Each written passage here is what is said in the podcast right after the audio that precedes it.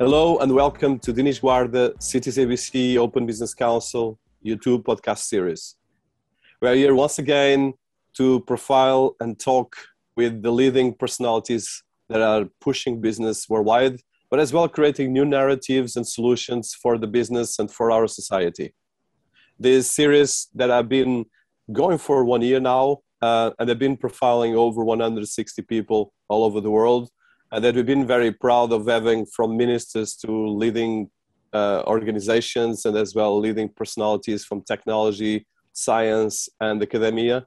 And one of the things we've been trying to do here is mostly looking at the how to cope with the challenge that we're facing right now in terms of society, but as well, especially how to create better narratives. One of the things, especially right now in the last two years, with uh, both the pandemic of COVID and as well with everything happening around the, our society with technology with the so-called fourth industrial revolution and as well with all the challenge coming out of uh, how these technologies are disrupting our society. We are rethinking and redesigning our society. And i think this is going to be a big thing especially when it comes to work to the way we do work between each other and the way we talk as executives so that takes me to the guest of this uh, special series. That today we have Nick Johnson, that is the co-founder and the managing director at EGN Singapore, that is Asia's largest confidential peer network for the C-suite. An international, and as well, uh, Nick Johnson is as well an international best-selling author, and I'm going to be talking about this new book. So, just as a small preamble in terms of his uh, powerful profile and um, insights about his career, I will just uh, highlighting some of the areas where actually Nick has been quite successful. So, besides being the founder and managing director of ECGN, EGN, um, as well is passionate about matching senior executives in confidential peer groups where they can help each other face challenges and identify opportunities. Nick has over 23 years of experience working across Asia, Australia, and Europe, representing major international film firms, and as well looking at uh, how executives can work between each other, how they can actually improve solutions, and as well how management can be uh, improved. And I think this is a big thing when it comes to present doing business worldwide but especially between the different cultures and as well the general part that touch management, direct sales, and marketing. So uh, Nick as well is particularly interesting from his home country of Sweden. Has been in Asia for a long time between Singapore and as well Vietnam, and you're going to be talking about that, which is particularly interesting. He was vice chairman of the Nordic Chamber of Commerce in Ho Chi Minh City, the second biggest city um, in Vietnam, and the vice chairman of the direct selling committee in Vietnam that uh, further demonstrates as well his possibilities and as well the value of his global footprint and as well experience, which is very important. He's as well involved in charitable and fundraising organizations and has been a volunteer and as well working with organizations like Samaritans. Uh, that is a, an organization related with suicide prevention hotline in Singapore and has been engaged in a lot of community work and society, which I think is particularly important for the context of our interviews and our series. As well, in terms of uh, some of these areas, and we're going to be talking today, is the passion for mental health awareness, and as well uh, his book, uh, which was published this year in April 2021 and reached international bestseller status, uh, that is uh, related with men's health, mental illness, 12 step program, among others. And the, the book right now is Executive Loneliness How to Avoid the Workplace Isolation. And I think this is a big thing, especially nowadays with COVID, where we are all mostly working remotely. But as well, it, it's key and more and more important, uh, I think, as we go into the economy of digital and the metaverse that we are right now getting to. So, very excited to have you here, Nick. Um, it's an honor to have you here, and I'm looking forward to talk with you. Thank you very much, Dinis, for the warm introduction there. It's a pleasure to be here. My pleasure. So, Nick, I want to start by um, I think the I would say the all the geopolitical, cultural background and education that you've been having. I think I think people I would say that any company that is successful it's normally about uh, the capacity to look at different cultures, to adapt these cultures, and as well finding relationships. And of course, you are an expert in executive uh, levels with your company. That is an executive global network. But as well you have quite a lot of international experience working between different countries different cultures. And for instance i live as well five years in sweden. I know that sweden is quite unique and special when it comes to the rest of the world. And then if you go to a country like singapore you have probably the discipline but it's a different culture. And if you go to vietnam it's completely even more different. And of course southeast asia is completely out of the box so I would like to hear from your background from Sweden for education, for all of this um, geopolitical experience that you have and geocultural. Yes, Dennis, indeed. Uh, I've experienced many different cultures. I was born in Sweden, 75, and then I worked worked and studied in Sweden until I was about 23 years old. So 98, I moved to Australia, and I have not had Sweden as my home address since. So I spent most of my time in uh, Australia and Southeast Asia. So what I have learned through this is one thing. And I think it's good to be from Sweden in that sense because Swedes are a little bit shy by expressing their opinions. We are not so loud. We tend to perhaps ask a few of our close friends or someone for a second opinion before we, we make a bold announcement or just storm forward like some other cultures may do. I'm not going to point out, but I think you know who I'm referring to here. Uh, so in that sense, actually, being a Swede abroad have been pretty good because we tend to look and see and we tend to start conversations by building relationships before we step down the foot and, and say what we mean. So that Dennis is something that really have helped me. And that's also what I'm now seeing, of course, in networks like EGN, but also being a part of the chambers of commerce and so on.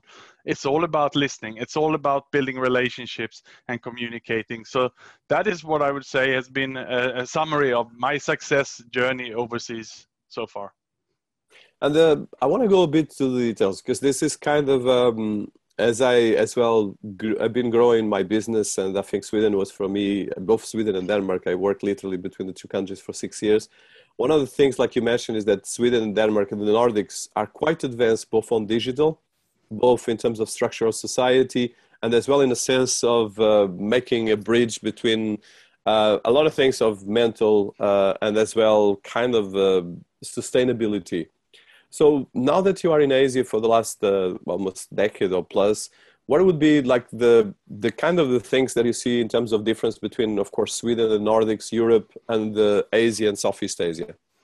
I would say that uh, Asia was very much a place, at least until COVID, uh, where you had to meet in person. If you wanted business done in Ho Chi Minh City uh, or in Hanoi for that matter, you had to jump on a plane and uh, you had to talk to them to face to face. You had to take them out perhaps for a lunch or dinner and very much entertain the relationships uh, that is something that have obviously changed with COVID. But if we look at in Europe, then we have been quite comfortable with doing meetings online for many years. Uh, that has changed, of course, in Asia now. By uh, so, in that sense, I would say the digitalization has brought Asia and Europe closer.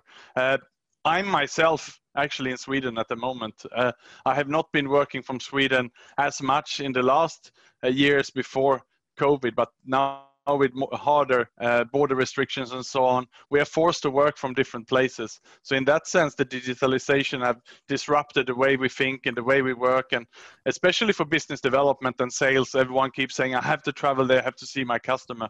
Well, we don't have much choice now, so we have to make the relationship work online, and that is the key trend I've seen with the changes uh, in, in the last two years, so one and a half years since COVID came.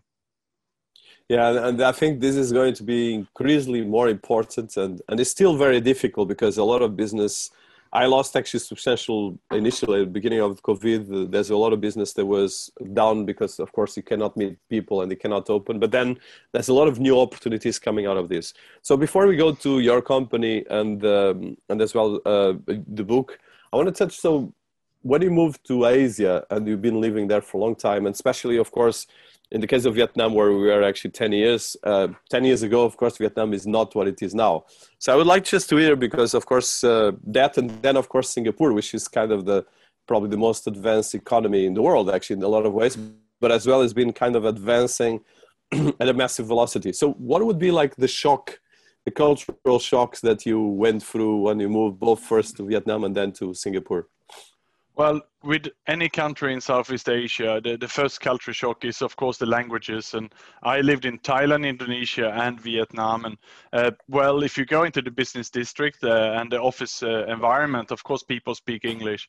But when you get outside and you jump in a taxi and they don't speak uh, English, that's a real challenge. So I would say professionally, uh, the, the, challenge is one thing, but personally is definitely another, and that was the language barrier. So I made an effort to try to learn the languages, uh, at least for my social uh, for my social aspects. That was a lot easier. Professionally, though, I think the, the biggest challenges with Southeast Asia was always the legal understanding, uh, the compliance regulations, and so on. Uh, when can you actually take some shortcuts, or when do you need to uh, uh, comply completely? And if you are always complying 100% to the book, then maybe you can never move forward. There will always be gray areas where you have to get the right advice to interpret it in a country like Singapore or Sweden, for that matter, most things are pretty straightforward, and uh, everyone is working in the same way. So I would say those would be the biggest differences. This is really very important, I think, for everyone listening to us, because I think uh, one of the things I realize is these nuances make a big difference between successful business or failures, uh, and sometimes you can actually have very big surprises and very big, very big failures if you don't manage this. So that means that brings me to your company, and uh, which is quite interesting uh, for our series because, of course, we have Open Business Council that is precisely a network of businesses. But uh, I know that EGN is a particularly special network because it's an executive global network that has been focusing connecting and making the executives speak with each other. So, can you tell us what it is EGN? So, executive executives global network and how it works.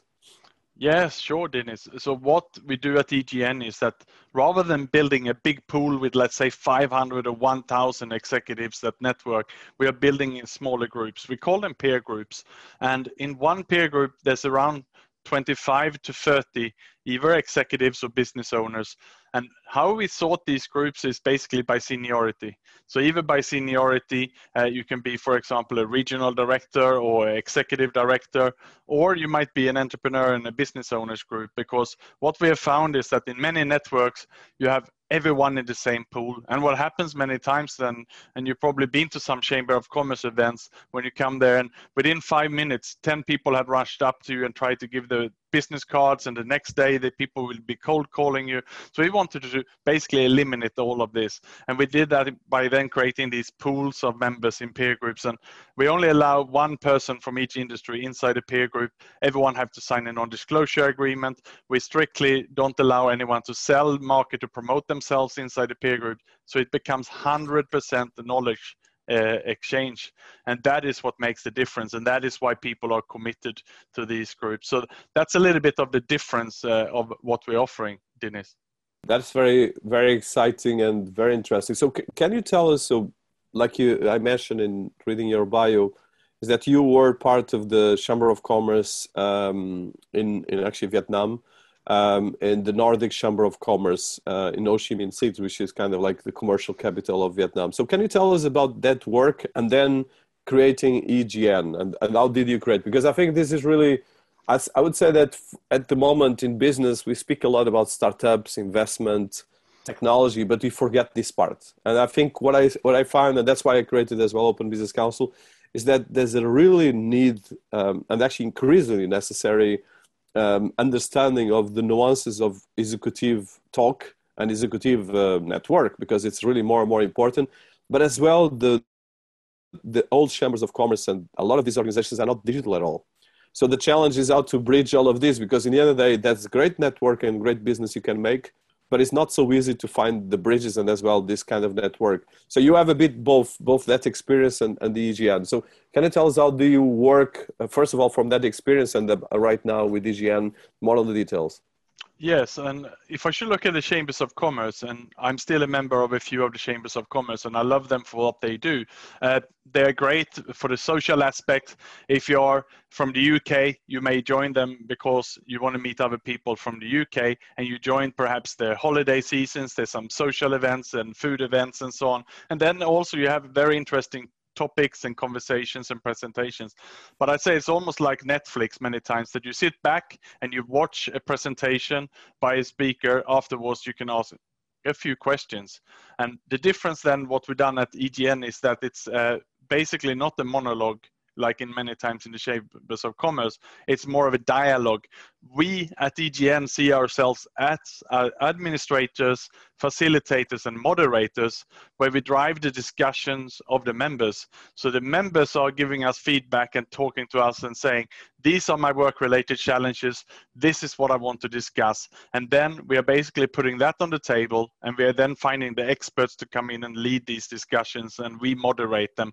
So in that sense we have flipped everything completely upside down that it's not a set agenda but we arrange the groups where you're in a group with like-minded and you get together uh, and for half a day with a facilitator to discuss them. So ideally you should come in here uh, perhaps having one or two key issues that you're working on right now in your business that you really need some guide or insight to support support with. And you should leave this session four hours later, uh, fully motivated, having written a page or two with insights, and you can start to implement this right away. So that's where the difference is. So you can almost say, Dennis, this is almost like working with a coach or a mentor, but rather than having one, you belong to a group where everyone is helping each other with a learning mindset this is really exceptional and i think uh, for me i think more and more as i grow in my career i think this is the critical element missing both in a lot of business schools and a lot of education. And uh, I've been teaching actually in business schools, and I, I understand the, the importance of this. So ESG is now a global network of 14,000 members, representing more than 8,000 companies and seven professionals. So, can you tell us a bit how it works? Let's say if I want to get um, into EC, ECSG, can I do it, or is just only by invitation? And as well how you look between right now especially last few years between the digital and the offline because of course a lot of these things uh, work very well offline but online i'm sure that you had to come up with a lot of new solutions Sure. The first thing to do when you become a member of EGN is to make sure that you belong to the right of these groups. So in Singapore, we have a bit over 400 members now, and they are divided in 17 groups. We have groups for SMEs, business owners. We have other groups for CFOs. We have groups for uh, managing directors in big MNCs and so on. So the first thing we do is to have a dialogue with someone where we identify what are the skills they have, what would they bring to the table, but also what are the challenges. And then when we have that, we look into the group. So the matching is what is uh, what I'm hands-on is doing, and I have a team who help me with this to make sure that we find the right group. And then once you're inside the right group, uh, you actually also need to be approved in order to join there. So the existing members of the peer group also need to approve you. They do that to make sure there's no competitors, there's not a conflict. You wouldn't want to have perhaps your your neighbor or your ex-boss in the same group if you're going to be vulnerable and show and, and, and explain what your, your challenges now. So that's the placement and so on is what we do. We do some homework here and we spend some time making sure you belong to the right group before you even get started with the first dialogue. So that's what you can expect once you get started. And when you're inside there uh, the group meets six times a year for four hours. And these sessions are scheduled one year in advance because we're talking senior executives or business owners that have a hectic schedule. So we schedule them way in advance. Uh, before COVID, these were all in person only.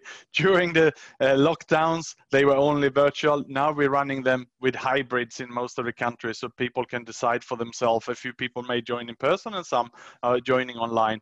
And again, it's very interactive. We have a facilitator dedicated to each discussion. And this person who's the facilitator, we call them a chair. They follow the group and they are basically there paid by EGN to hold the group together. They are the ones to make sure everything is professional and so on, and that there's an ongoing flow in the group. So you can say that that's the foundation of the peer group. And then in between, of course, with online tools, members have the mobile phone where they get the EGN mobile app. You can sit at your desk, for example, to post a query to the members inside your group, or you might want to post it to all the members in Singapore, the 400. Or if you have a question and you want to reach out globally, then we filter it in our back office team and we send it to the relevant people. So if you, for example, want to know about transfer pricing between Singapore and Vietnam, what do you do these days then? Do you call up one of the big account, four accounting firms to get a quote? Uh, what consultant would you call for that? Yeah, maybe you try Google, but how reliable is that? Here, you will actually post it in the EGN query app and you will get questions from relevant peoples where you can then start a dialogue. So it's it's a form of networking where you reach out by asking a question and not as many times today on LinkedIn, for example, we are bombarded by sales and marketing messages and it's not from the relevant people as well. This is really very interesting and uh, I think um, I would say that for me in particular, this is one of the biggest things that I think any executive listening to us or uh, startup or or want to be entrepreneurial really needs to dive in and create this because it can help in a lot of different directions. It can help in terms of work, in terms of business development, but as well in personal development. And this brings us to your book. So your book is Executive Loneliness: How to Avoid the Workplace Isolation.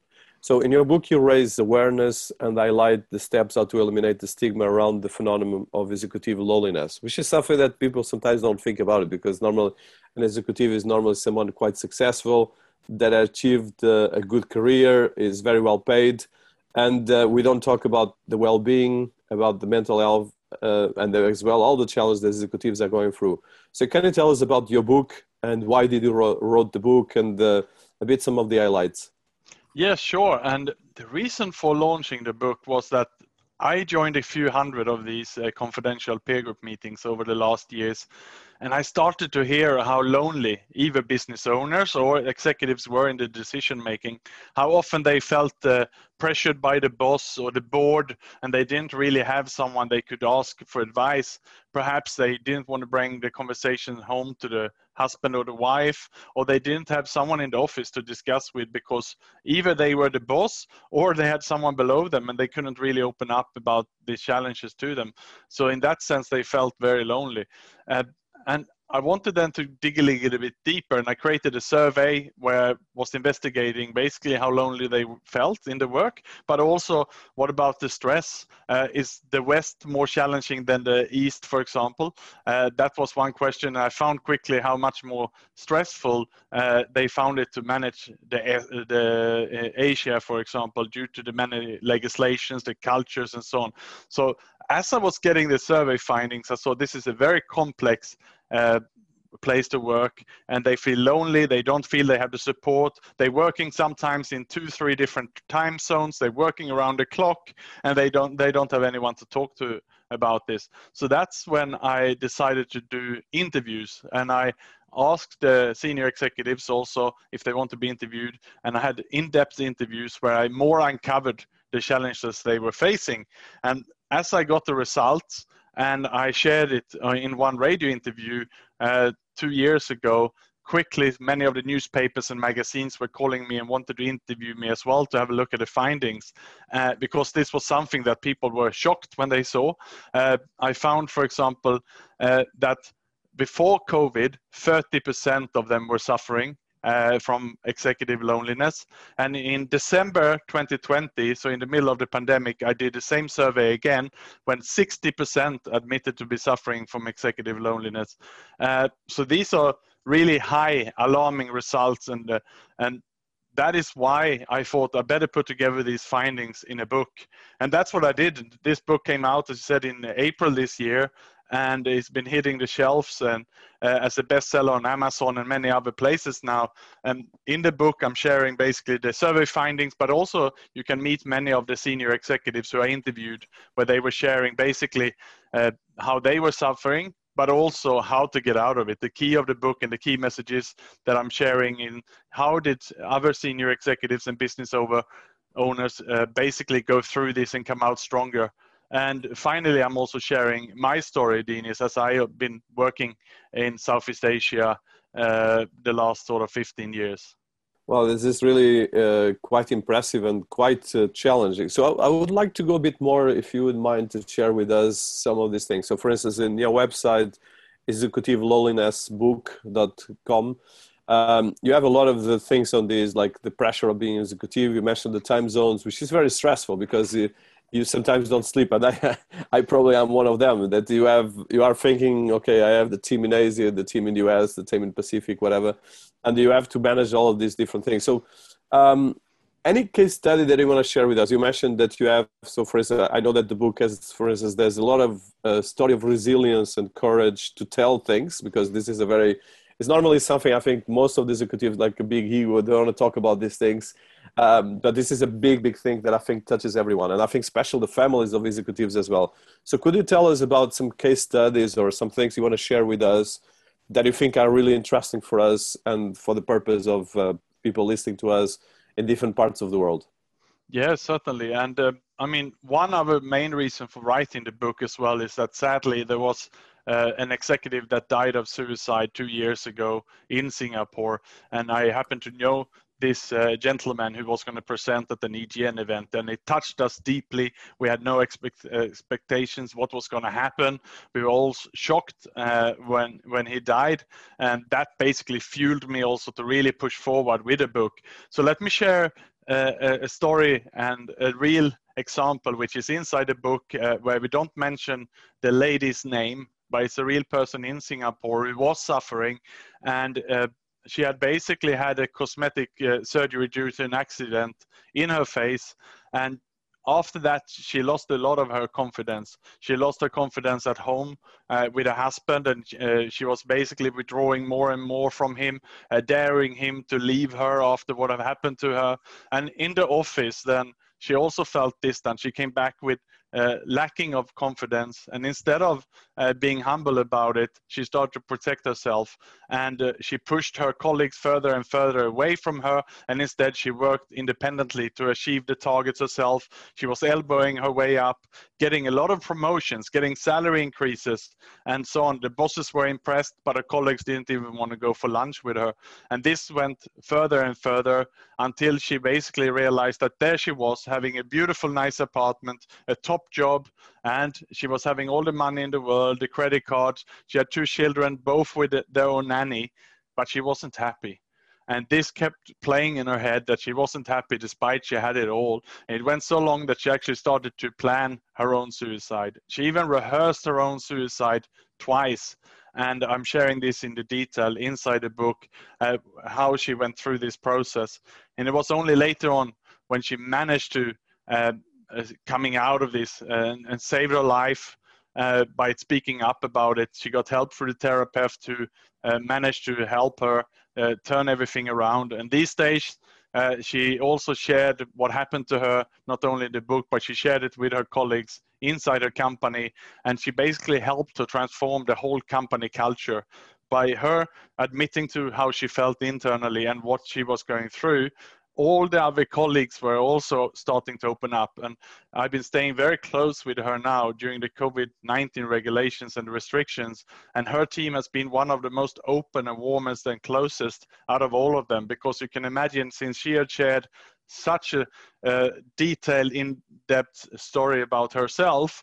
Now, when her colleagues felt a bit isolated and bad, uh, and perhaps a bit depressed during the uh, this recent pandemic, then they would have opened up as well. And the fact is here, Dennis, and this is some of the key findings of the book, as soon as you just start to share your problem with one other person, then the problem is already on the way to be solved. It is when we keep it inside us and when we're holding on to this, that's when we generate the loneliness. And uh, the sooner we can break that pattern, the, the better and the faster we're on our way to recovery. Wow, this is a very powerful and disturbing story. And I think there's something that probably i think like you said most of the people keep these for themselves and they try not to really talk about it. So i want to go through so the book touches about five steps related with the with the precisely um, how to deal with these challenges. So you're talking about taking stock asking for help getting healthy nurturing healthy relationships and finding your purpose. So can you highlight about these five steps Yes, uh, that's a summary of uh, what helped me as well when I went through uh, loneliness. And in my case, it was that I moved from another country to a new country when you don't know someone and so on. And you typically put on a facade. You look, want to look good as a boss. Uh, you don't want to admit to vulnerability, especially if you're just new to a new country, a new company. It's the last thing you do. So what I learned and the five pathways then is the first one is taking stock. With that I mean that you need to be honest with yourself. You need to be vulnerable. In my case, when I didn't feel well, I started to drink too much beer. I went too much after work. Instead of going to the gym and relaxing or sleeping, I went to the bar. Uh, uh, as many expats do, and I drank beer to relax. And this became a bad habit in my case, and I was blind for it. I didn't want to admit it. It was only when I started to basically admit it to myself that this is becoming a problem that I could sort it out. So that was the first step, uh. I, I appreciate and I'm very grateful for your honesty about this because I think it's really something that people don't talk about it. And i know that mental health has been one of the biggest things coming out of all this pandemic on the top of all the other things. Uh, so i want to touch one thing on this direction. So i know that uh, the asian culture is much more aggressive towards people working. And i had that experience especially singapore is very aggressive. Um, vietnam as well people are very very focused on work. Whereas in europe there's a much different even in the us for instance if you look at the us the the normally holidays per year is normally a week. I know that in Sweden you have four or five weeks, and the Nordics um, and in Europe there's a much more social welfare. So, how do you see this when it comes to the cultural part of executive? Um, both this part in the context of your book, but as well in terms of the cultural nuances, because I think this is really important, and I think this is even more relevant uh, when people like you and me that are managing people all over the world and have to uh, for instance, like um, just a small example you mentioned at the beginning of the interview, if I'm dealing with someone from Sweden, the way I put my voice, if I raise my voice, can be seen as a very aggressive thing. Whereas if I'm from a Latin country like me, I'm Portuguese and partly French, raising the voice is kind of normal. Um, but I think these kind of nuances are really important. So I would like to touch this in the context of the book and then the context of mental health and executive uh, leadership. Yes, indeed, and and Dennis, uh, according to my experience, uh, we are much more open about these co- conversations and these topics in Europe. Indeed, Asia is much more closed. It's much more of a society that you want to look good, you want to have a nice car, a nice apartment, you want to look good, and the fashion brands, the watches, and so on is something that. Uh, every or most uh, senior executives and business owners indeed in asia are wearing uh, not so much in Europe, at least not anymore. So if we look then at executive loneliness, uh, me being a foreigner, I need to be basically the role model and leading by example here, especially as I'm leading a networking organization with more than 400 leaders inside. I have to be open. I have to be transparent because only then can I expect the other members to also open up. It's therefore important for any business owner or business executive to be vulnerable because you're creating a culture, like I mentioned with the lady who planned for her own suicide.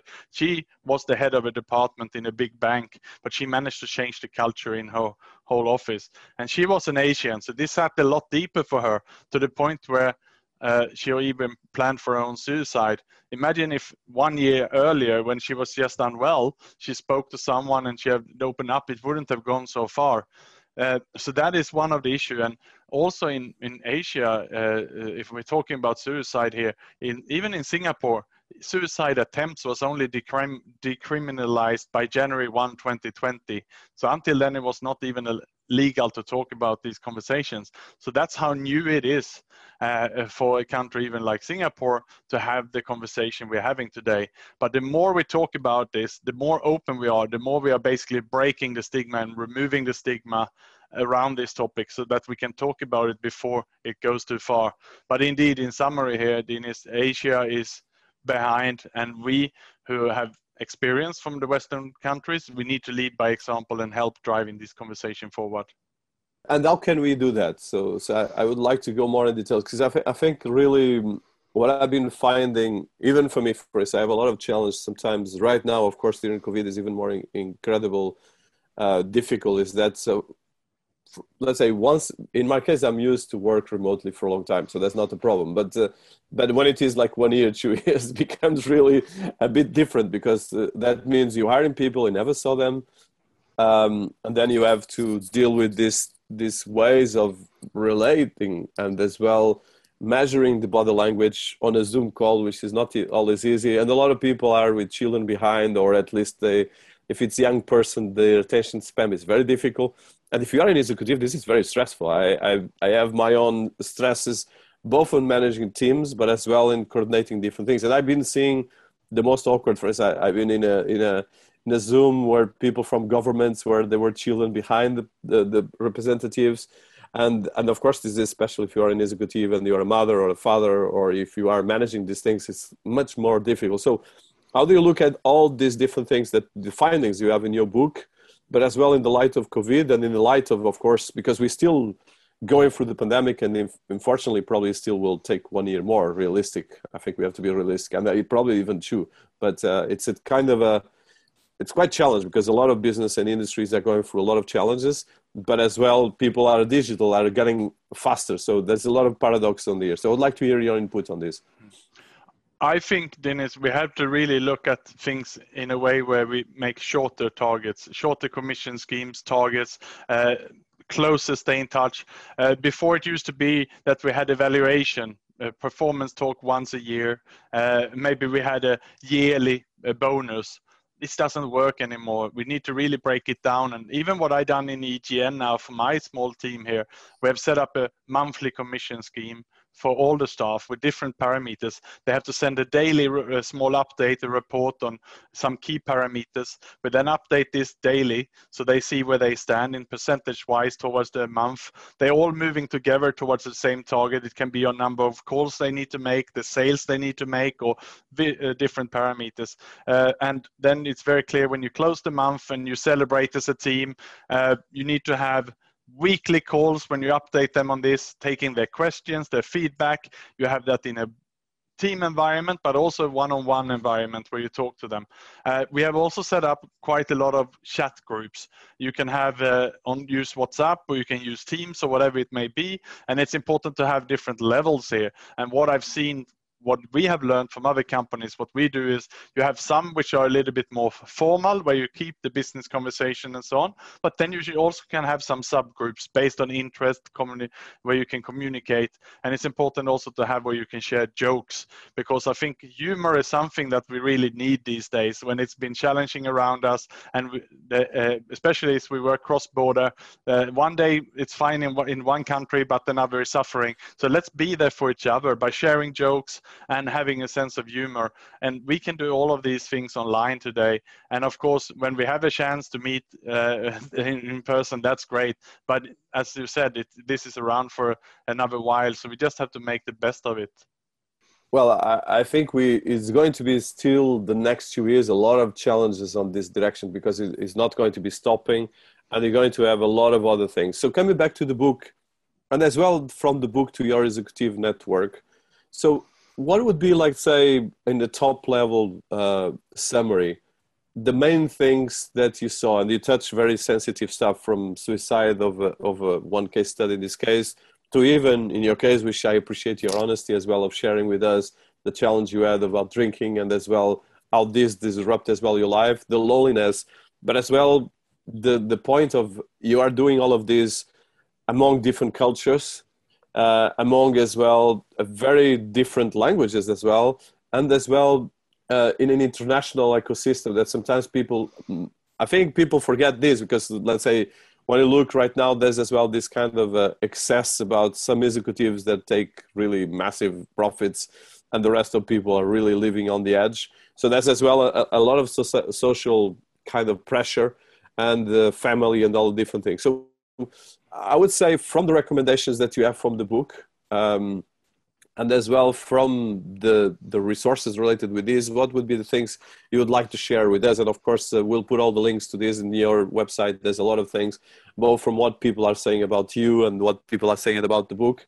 But there's a, a huge section about resources, and I really love uh, this section because I think that is something that uh, most of people don't know about this, and I think especially this time, this is really important. Yeah, sure. And that links us nicely into the step two on the five pathways. I mentioned before step one, which was taking stock. And number two is asking for help.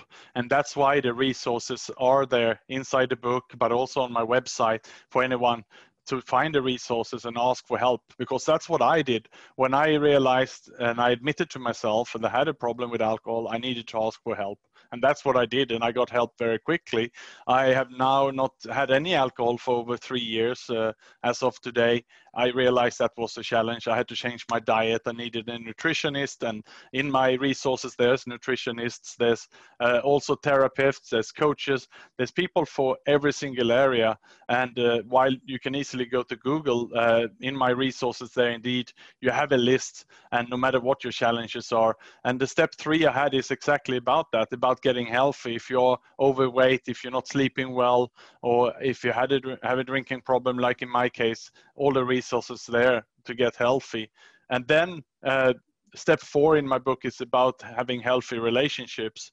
And uh, very briefly, what I mean with that is having healthy relationships with yourself, but also with all your colleagues and at home with all your family. Because only when you have good relationships around you uh, will you feel well and be okay. And my final and the fifth uh, pathway in the book is finding your purpose because that's what really helped me. And that is when i started to really feel uh, recovered. Uh, and in my case finding the purpose was since i went through this journey of recovery was to give it back. And there was someone in my a support group that said in order to keep the gift of a recovery you have to give it away. So that is what i do with my charity efforts with my support group and sos and others in singapore. So i hope that the resources that you find inside the website and the book also can be valuable. Thank you so much for that and i really uh, appreciate again the the sincerity and as well this kind of thing. So the, one of the things that i want to touch is that um, on your section of your website, you have four areas that I think are really important. So one is support context and helplines. The other thing is leaders-anonymous.com, which I didn't know about this, but it's quite interesting and I think really very relevant. Then, of course, there's your personal website, and then, of course, the Executive Global Network. So, how can people listen to us join any of these organizations? And if you can tell us about, of course, you, you told about your own organization, but both your website leaders-anonymous and other contexts that you can highlight for the group of people listening to us yeah so leaders anonymous is my new community site which is the backbone basically of the um, book. Uh, this is, uh, as of now, is free dinners for anyone who want to go in and join. It's free for now, the membership, and there I'm sharing some readings, articles, and also from senior executives and business owners. It's all related to mental health. Uh, so that's the Leaders Anonymous page. When it comes to EGN, uh, while I'm the uh, founder of EGN in Singapore, people, if you are listening as a, in Singapore, feel free to contact me. I'll be happy to have a conversation with anyone about finding a peer group for you in Singapore. EGN is also in a few other countries, so they can also contact me and I can connect them with my counterparts uh, parts in the other countries if they're interested in looking at EGN. Finally, my personal website is there for anyone who want to get in touch with me.